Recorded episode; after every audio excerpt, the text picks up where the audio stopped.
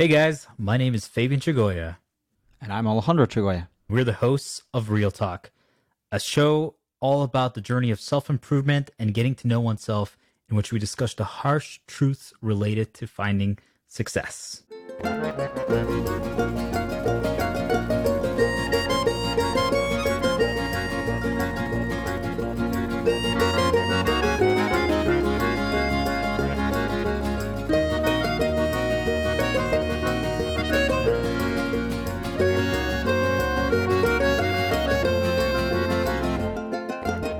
So let's transition to the small talk segment. Here we are, our second talk, our third episode.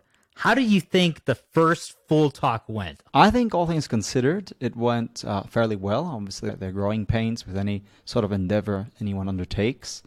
And as the viewers will see if they, they check out our behind the scene videos, there'll be definitely some funny moments that'll be worth watching. I think, all things considered, it was definitely a good start. Always room for improvement, but I think we had a good start there. Agreed. It was interesting to see how once we started talking and having our back and forth, all of a sudden things just started flowing naturally. The conversation was great. Things were going. That is something that just made me realize this is exactly what I was going for. This true, brutal honesty, but fully transparent and great conversation. And the chemistry's there. Obviously, we're the bros. So That's right. I'm curious, after our first episode, have you tried journaling? Have you tried doing the process of self reflecting more about things, what you thought, and how everything and ev- anything that's been going on in your life? Self reflection, yes, I have done quite a bit of that over the, the last week or so. Uh, I will admit I have, haven't gotten to the journaling I meant to do. But yes, there's always room for, for improvement, like I said at the start, both for, for the talk as well as, as for oneself. Obviously, good intentions don't make uh, reality, but you have to always have a starting point. I'm a very firm believer in, in baby steps. So even if you haven't made full progress, as long as you're working towards a goal, that is already a a big step in the right direction. I'm proud of you, Alejandro. First of all, the fact that you were able to admit that you hadn't started the journaling process yet is something that I think most people need to take to heart because so many people, when they would have been asked that question, would have been like, oh, yep, definitely did it. How's it going? Good. And that's it. They wouldn't have gone into details, wouldn't have been anything, but it was just like this, oh, hey, I want to say what the other person wants to hear. And then it defeats the whole point of the exercise. So, first of all, thank you for saying that. Second of all, that's awesome that you have been doing more self reflection. And I will warn you that there is, uh, as I've been saying it a lot, a dark side to it. It's almost like a curse once you start the process of thinking a lot about things, your past, the lessons, what went well, what didn't, and start analyzing situations that happen in your life. It almost is like everything that happens, you start looking at it like that. And sometimes it's just good to take it face value. But curious to know what went well there, what didn't, and if you feel like there was any takeaways. And none is also a valid answer right now. I can say there there were certainly some positives. I mean, from our talk, there were a lot of things that I've been thinking about already in the past that I did start to look at it in a slightly uh, different light, which I think was certainly a positive uh, thing to do. Of course, as you said, when you go down that path, you do run the risk of then uh, ruminating and just sort of dwelling then on a lot of, of negativity as well. The thing being, of course, you have to face it in almost a Nietzschean sense. I mean, if you stare into the abyss, the abyss stares back into you. You have to be able to, to confront these things, the mistakes of your past, a lot of things that might cause you a lot of pain.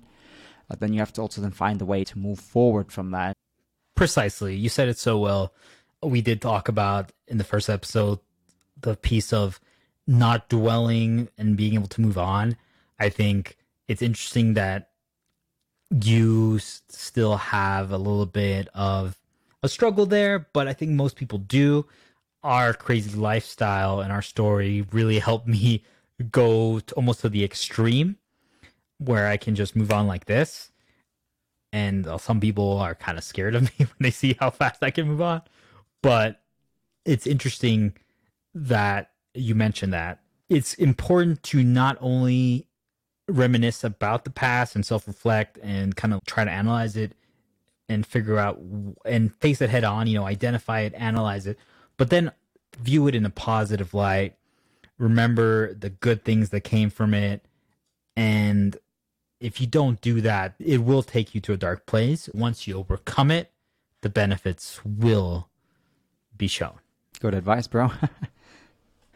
it's a work in progress, always. So, before we continue eh, about the segment of real talk and becoming an expert on you, I wanted to take a moment to discuss the piece of finding your passion.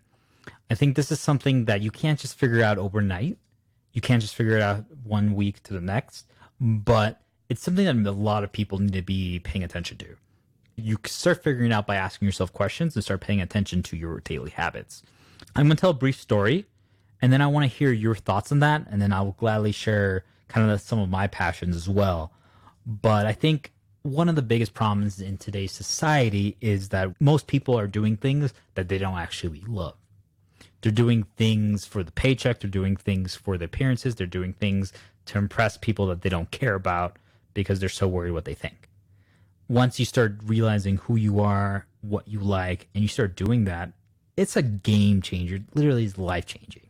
Let me tell you a brief story about a moment that really made me realize what it meant to find your passion. So, one of my first real self encountered jobs, let's put it that way, was my experience at a timeshare sales slash marketing job where my whole spiel was to sell the idea of travel and get people to vacation more, which was literally our life. We traveled the world. We vacationed every summer to different places, usually Mexico and Germany, but sometimes other countries. So I loved it. I didn't even realize it. I didn't appreciate it as much growing up. But then as I got older, I started realizing, like, oh, wait, this is pretty cool. I had that experience of doing that, and I love talking to people about it. My opening line half the time was, hey, do you guys like to travel? And they're like, yeah, of course. They would stop, and then I would bring them over. You just wave them over, and you start talking to them, and you do your pitch. So I started realizing there was a lot of other people that just took that job just for kind of like a paycheck. And this one guy always resonated with me, and he was not the best. He was good at talking to people, but his problem was is that he wasn't passionate about the job or the theme or the topic or however you want to put it. We were in Washington, downtown by the Seattle Center, the Space Needle. You know, people would be there on vacation or be talking about their next trip or talking about what stuff they should do in Seattle. And he would give like the spiel that you have to practice. He wasn't really passionate about it. He didn't really believe in it. So they didn't really believe in him because he didn't have a lot of conviction behind his words. So then, the moment they said no, he turned off his job mode, sales mode, and he's like, well, let me give you some recommendations of what else you should do. And then all of a sudden, it's like this fire lit up you could tell like they paid attention to every word he said. You know why? Because what he talked about was what clubs they should go to, what bars they should go to, and what electronic dance music places they should go to. That was his thing. And I remember I always told him, like, why don't you just become like a club promoter, dude? Why are you doing this job? When he was so passionate about it, he could talk about all the newest DJs and the music and all stuff. But you ask him about the job and travel and countries and places that you should go to, he couldn't even go two sentences without getting bored. That's when I was like, dude, you are doing the wrong job. And of course, he got fired because he wasn't doing his job at all. It really resonated with me as a prime example of someone that's doing something that they're not passionate about purely for the paycheck. And if he would have done what he was truly passionate about, it would have almost been like an unlock. He would have been free to talk about the thing that he loves talking about. Now you get paid to do it yes, that's a fine line where it's like, ooh, sometimes you don't want to necessarily make a job out of the thing you love because you can almost like spoil it. But at the same time, if you really do, it shouldn't it doesn't feel like work. And I mean that's what this whole project is. The the Challenger brand and the real talk and the other shows, it doesn't feel like work. It just feels like talking about my passions and what I'm into. All I know is I need to avoid everything that has to do with art and drawing because I can't stick figures that are my Picassos. but get me to talking about sales, get me talking about travel, get me talking about self improvement, exactly what I'm doing right now, and I can talk your ear off for the next three hours. I love good, challenging, story, narrative focused video games or even TV shows. But let's talk about video games. Like it was almost like a challenge, a way of self improvement, a focus. Those are things that I really like. But then there's also soccer. That's something that our dad really instilled in us, and I got to experience growing up. So I enjoy that. Those are some of my passions, and those are the things that I need to be focused on. I love parties, I love socialization, and those are all the things that I can get to do and talk about with this. But that's me. Now I want to focus on you. And it's something that not a lot of people think about. Like, what are the things that really interested me? What are the things that I can talk about? What could I do a full presentation? What could I do a thesis about without any preparation, any notes? If someone asked me at a networking party, hey, what do you like? Or what are you into? Or what's this? I can talk about it for two, three hours without any problem. That that's something that we need to focus on. But I want you to start thinking about it because that is how maybe you find you do another job down the road, or maybe you just make an, uh, more hobbies related to that. Doing the things you love and really going all in is the secret. Finding my passions. Well, there were a number of things that I've been passionate about. For example, hobby wise, I'm proud of my, my singing. I've been, uh, I've even had some amount of training back in the day, both in school as well as then later on in college. I took a, a voice training course. So I'm no, no pro, but I, I do think I sing fairly well. and it's certainly a hobby I'm rather passionate about still. So what you're telling me is we got the next DJ Khaled over here. Just kidding. He is really good though. Continue. I'm also also very passionate about. I mean, one thing I think might be interesting about the journaling might be to retake uh, my writing. I used to to love so much to write. I had in my youth this plan to be a novelist. Uh, I don't know if maybe I have necessarily the patience for, for the writing process, but I was always very passionate about that. And I think that would be something fun to retake again. I haven't really been invested in that of late, but I think that would be something I would enjoy doing again. Um, baking and cooking has actually been something that I've devoted quite a bit of time to uh, a number of years ago now. First, it was as a family that living together with, with Fabian and our sister. We lived in an apartment together for, for some years, and I uh, wound up uh, practicing my skills there. And I'm no, again, no pro, but I, I'm pretty good, and I get some rave reviews from some of the stuff I make. So I think that's good. On another level, uh, I mean, I graduated with a, a bachelor's degree in, in uh, political science, specialized in international relations. I've long been interested in matters of history, of, of international relations, politics. These are certainly areas that I continue to date to try to keep well informed about. We may end up discussing something depending on, on the course of, of this show. I think it's important to be well informed, and these are certainly areas I feel very strongly about and dedicate quite a bit of, of time and interest to. I think those are all things that if I had to describe you or like some of the things that you were into in the past, obviously it's hard to people's interests change and sometimes you find something new that just really clicks with you and resonates with you. For example, I can relate with your cooking thing. Obviously you were the the chef back in the day and he was good. He did make some great food and especially like his cookies and his brownies, they were dangerous. It was one of those things that recently, obviously now taking more of the home life and the family life, I've been cooking a lot more and not necessarily baking, but I've enjoyed it. It was a, a, way to connect with my culture, with my Mexican background, my German background, and I've loved it. It's something that I didn't really do before. And when I was living downtown in you know the bachelor lifestyle, I was just ordering food delivery. But now I've started cooking a lot more, and I like it. So things can change, but I would say those were things that always represented you. You were interested in cooking. You were good at writing. You were an excellent singer, and those are key things. And I think we're gonna stop there for now. But those are something that I think you should think about. You should journal about, and you should be talking about. You should be sharing that. I mean, for example, if you were doing the Challenger brand, you could literally have a, your own segment or show talking about recommendations on how to sing better or songs for your voice tone or writing tips or pitfalls to avoid when writing or how to stay motivated or et cetera, et cetera, right? You can get into these things and you know you've done it. So you can talk about it too. That's the best thing. So that's kind of like, I just want you to start thinking about that because those are things, those are kind of some of your passions. And there's a lot more and there's so much more we can uncover. Once you start thinking about it like that, you're like, huh, interesting. I really do enjoy those things.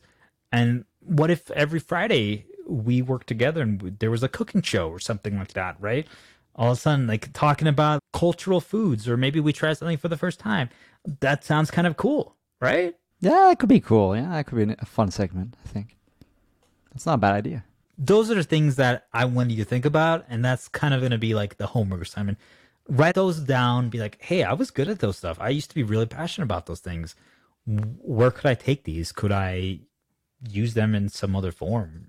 Thanks for sharing. Appreciate the vulnerability, appreciate the honesty. It's always awesome talking about things you're into, and we could spend hours doing so, and we will over the course of this uh, show.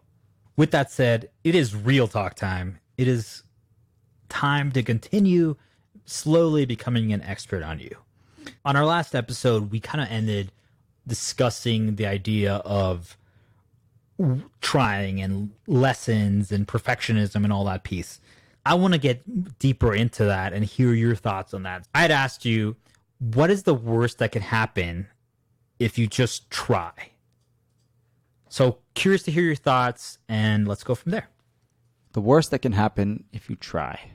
What makes this really an interesting question, if you really think about it, is that on its face, you would think, what's the harm in trying after all? From a logical standpoint, you try, either you, you succeed or you fail. If you succeed, well, then you can carry on. And if you don't, then it didn't work out. Either you change what you do or you try something else, uh, or however, depending on, the circumstances. Now, the real issue, of course, that comes into play is, is the emotional fa- factor. If you feel like, like if you fail, then that the stakes are a lot higher than just that. That it maybe reflects poorly on you as a person for whatever reason, for your role in society, for how you interact with, with people close to you. Maybe you have a dream, a passion, and maybe the, the fact that you fail might make, make you feel like your passion was worthless uh, that the, the path you're on isn't going to lead you to anything and what was the point then of having tried I think that's really the the crux of the matter that one grapples with here with what's the worst that could happen because we've got these competing uh, views, competing interests. On one hand, you can try and there really is no no harm in it, but if you view failure as something horribly negative, then that's going to color everything regarding your attempt to do it.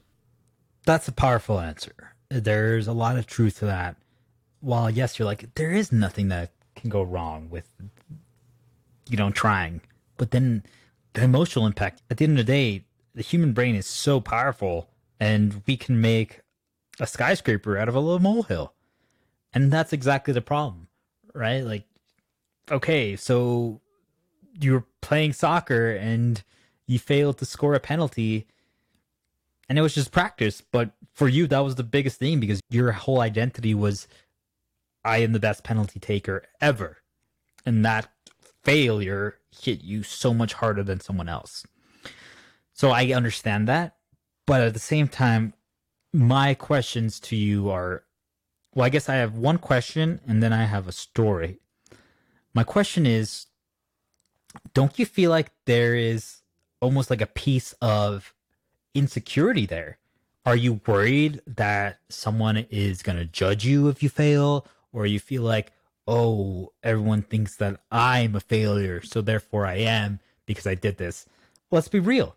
If you were playing soccer by yourself and you shot 5,000 penalties and you only scored one, but you're the only person who saw it, are you going to be harsh on yourself? Or are you only being harsh on yourself because you're comparing yourself to other people and what are they going to think and what do they expect? So that's the question. But I just really briefly want to share the story, and then we'll go back to the questions. Is it an insecurity question?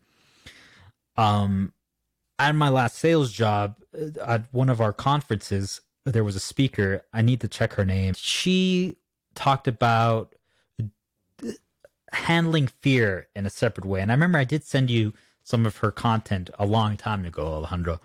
But it was basically Remind me what it is, and, and I'll be sure to have a refresher course on that. Will do.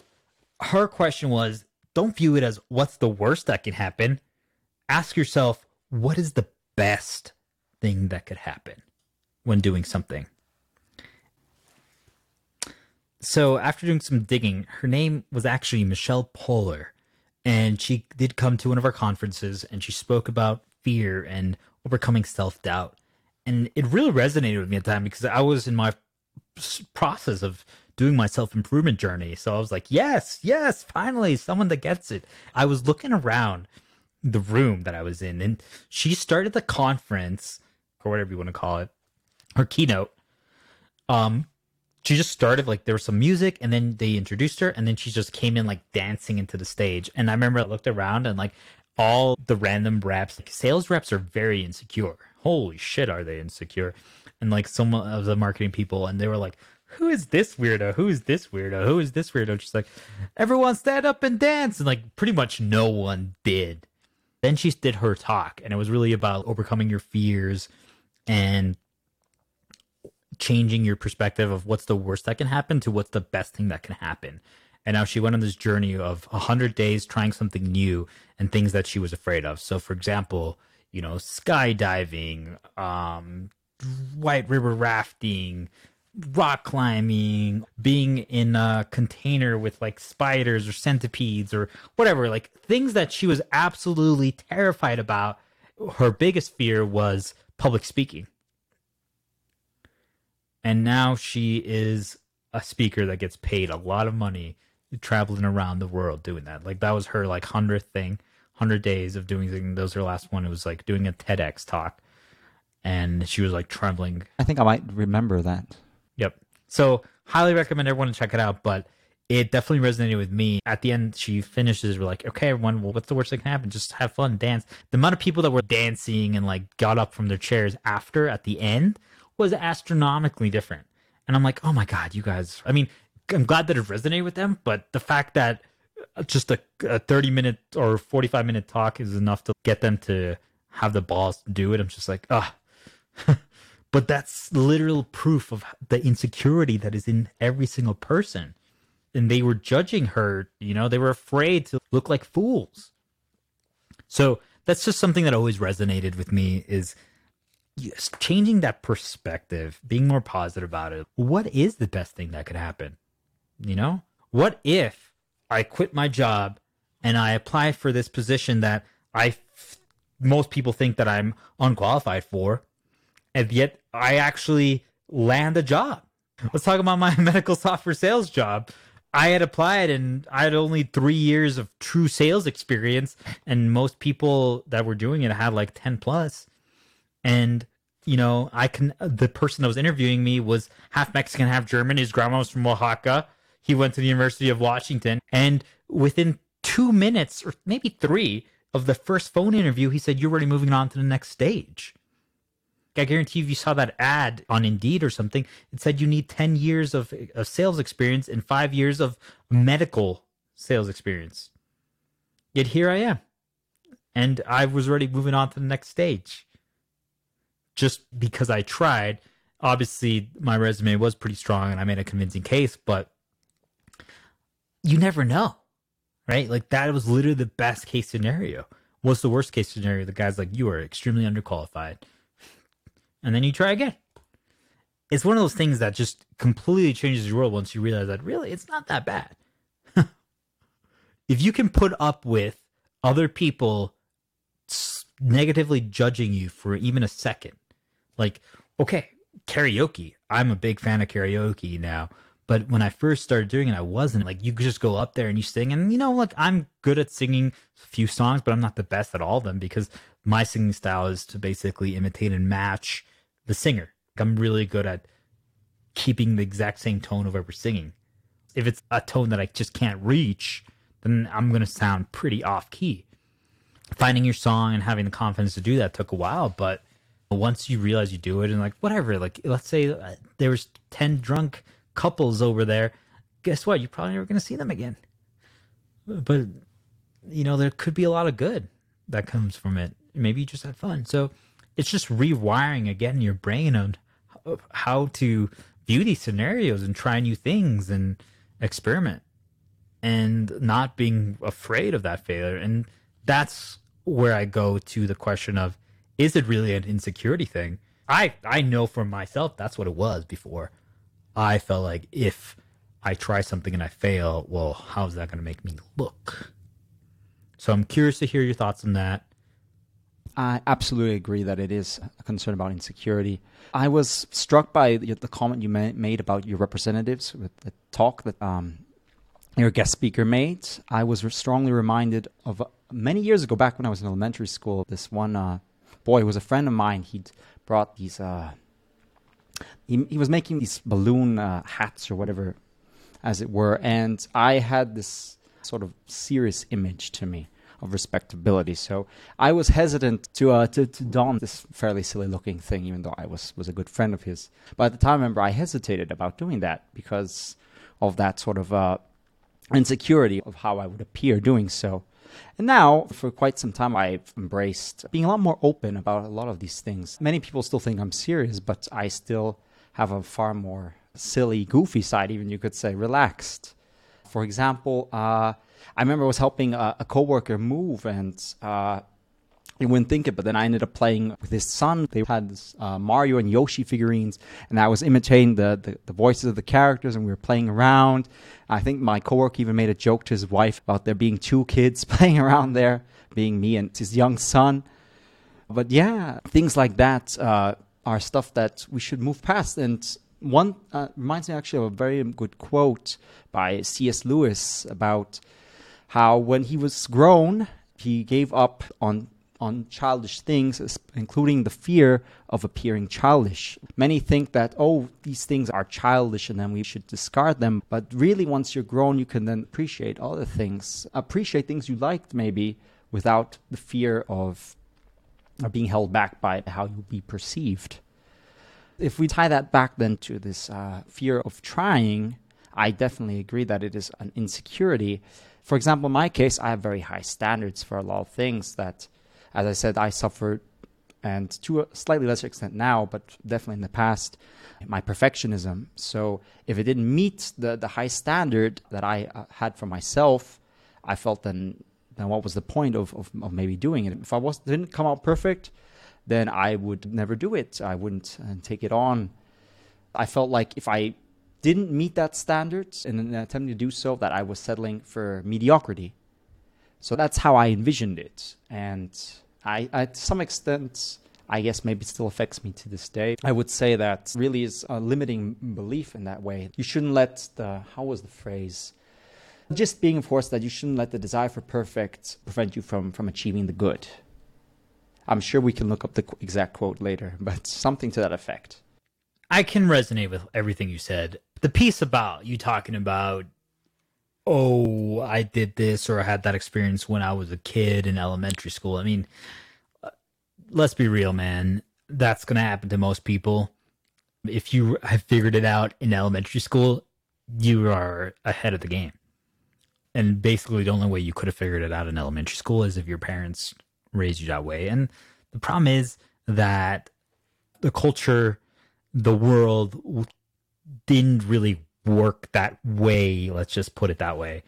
Back then, the world was very insecure, and it was all about you know, um, what was the phrase? Keep it up with the Joneses.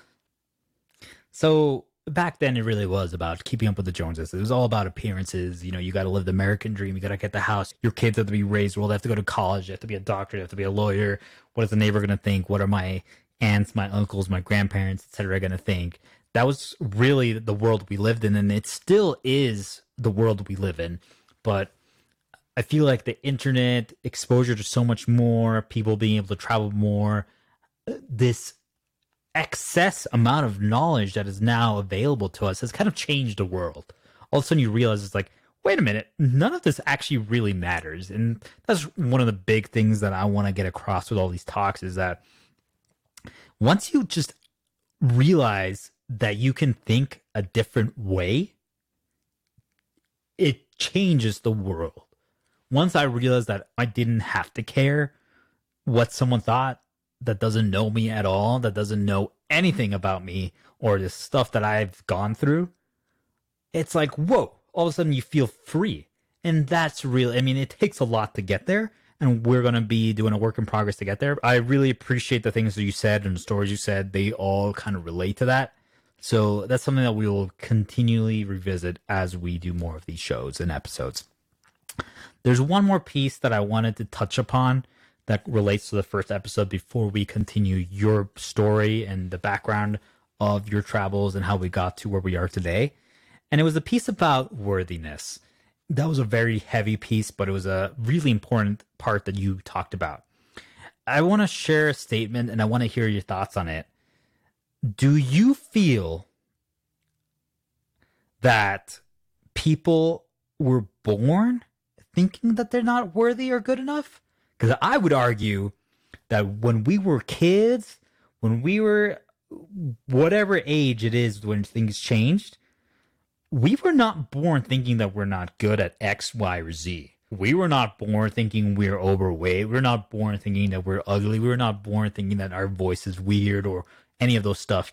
Someone or something in the past, it usually was TV advertisements or magazines or friends or parents or uncles or um, neighbors. Someone planted that thought in our head and now that thought is floating inside there and then i mean the the fact is though you start thinking about it you're like oh wait oh, maybe that is the case and that's when problems arise so curious about your thoughts on one were we born thinking these negative stuff about ourselves and two if not would you say that someone put it in there Yes, Fabian, you raise a very important point. I definitely do not think that it's a priori sort of deal.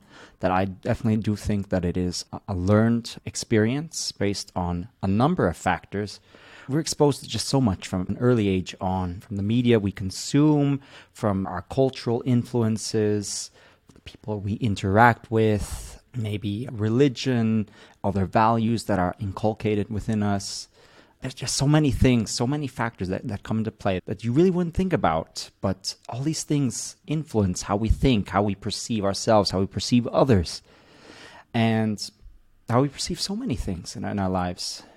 For example, we could say the color the color pink is seen as in modern society a, a, feminine color. But historically it was in, in roman times for example viewed as a masculine color because of its association with the color red and, and blood and the focus on on warfare on conflict.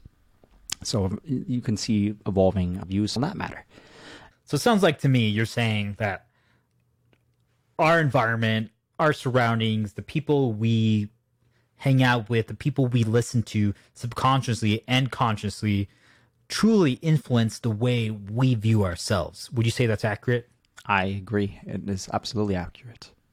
So, with that statement, then, would you argue or would you say that our negative thoughts about ourselves are actually because of other people and things? Yes, that's why it's so important to look at, at all the, the media we consume, for example. We have all these images of, of what is the like you said with the Joneses, what is the ideal image of, of American society? The white picket fence, the family, the kids, the dog. We have the ideal uh, body shape for both men and women that you have to uh, be paired up with, with a, a, spouse. There's so many things out there that influence how they want uh, uh, people to think. And whether we're conscious about it or not, these things are influencing us in very subtle fashions. And consequently, even if we're not aware of it, these things will influence how, how we act, how we think. And in a very insidious fashion, then that might cause us a lot of self harm because of these negative views. Then we might end up um, breeding within ourselves. What's really interesting that it sounds to me like you are agreeing that mm, a lot of the negative uh, self narrative that we create comes from the things that we consume, the people we surround ourselves with, the environment we are at. All those variables come into play. So then my question to you is, and we can do a deeper dive down the road, but I want to hear your initial reaction to this question. Where do you think your feeling of unworthiness at six, seven, eight, five years old came from then, if what you're saying is that? In our previous discussion, I had brought up the, the fact that I was sickly and I had come to this uh, idea. Well, my I know that my parents were our parents were frustrated by by it. It was an issue that concerns any good parent that they want to make sure that their kids are healthy. I certainly perceived some of that frustration as well. Certainly, you can't help but notice these things as kids. You they are very perceptive, regardless of what one might think. And I was no exception. I felt very guilty about my situation, as I had said before. And I certainly feel like that was uh, played a significant role in that that feeling of unworthiness. That I had this problem, and I know that then moving on in school, I put a lot of emphasis on learning. Then on doing well. That basically was my way to to validate myself and my self worth. Getting good grades, getting sort of achievements, little recognitions, you know, the diploma things that they gave you in school back in the day. Uh, was something that that validated me. That uh, meant that I was was doing things right. We will obviously get to this probably in, in greater depth in, in other episodes once we, we move on into later parts in our life. But there came a time when things became more complicated in school and I wasn't doing as well. So to me, that reflected badly on me because if my worth was so intricately tied to doing well, the fact that I wasn't for whatever reason, uh, meant that I, I was failing. And if I was a failure, then I saw it as I was failing as a person. And that was unacceptable to me. This is an interesting thing that I actually learned about back in, in college was about this concept of the existential identity that we have a certain image that we have of ourselves. And if something comes up that goes completely against that narrative, that threatens our very sense of being. And so we have to either eradicate it, we have to find some way to change it, to oppose it, to move on, anything that we can do to try to change it. Now, granted, this was a concept that was brought up in a class about uh, uh, Israel and Palestine, and this was some concept developed by some some Nazis. So we'll take it with with a grain of salt, of course. The idea there is still very interesting that we have this idea that we have about ourselves. And if something goes against that, then we feel threatened as a person because that represents who we are.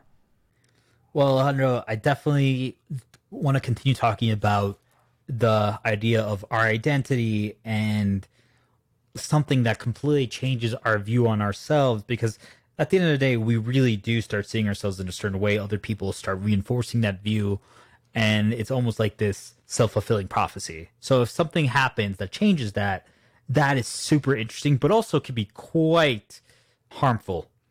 I feel like there's a lot of very valuable stories that we can discuss, analyze, and get lessons from that relate to all the things that we just talked about when we continue the story of how we got here. I know in our last episode we were talking about Florida, we were talking about kindergarten, we were talking about storms, we were talking about adjusting to this new lifestyle. So, how about we start there? What happened? Was there anything else that was relevant or meaningful that happened in Florida that you'd love to share? Sure, sure. As I said, there was certainly a, a personality change uh, that was ongoing between Florida and we'll see later on. I'll bring that up again in a moment. One interesting facet there was since we lived in Miami, we were relatively close to, to Orlando, so we did have the opportunity to go to, places like Disney World, Epcot Center, which was our personal favorite. We, we obviously enjoyed it a lot as, as kids and as a family. One thing that stood out that you were so kind to remind me about just now was how as a kid, I was this very open youngster. I would go up to people and I would say, "Oh, look, this is X's um, castle here."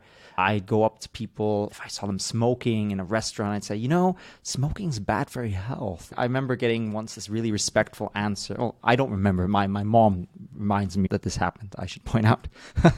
but yes, they they were very respectful and said, "Hey, you know, uh, it's just something I do. Uh, I can't help it." But they were very respectful towards me as a child in, in responding to me. So that was certainly something that how I was as a child. And that was something that to some extent did change when we would move to our next location. Hey guys, thanks for tuning in to Real Talk. This concludes this part. We hope you enjoyed it as much as we loved making it. Please leave a comment mentioning what parts resonated with you and made you self reflect or view things differently. Please review or follow our podcast too. It helps us so much. As always, don't forget to follow us on all our social medias to get the full experience of hashtag becoming exceptional. Remember, stay amazing and tune in next week to hear what happens next on this session of Real Talk. Challenger out.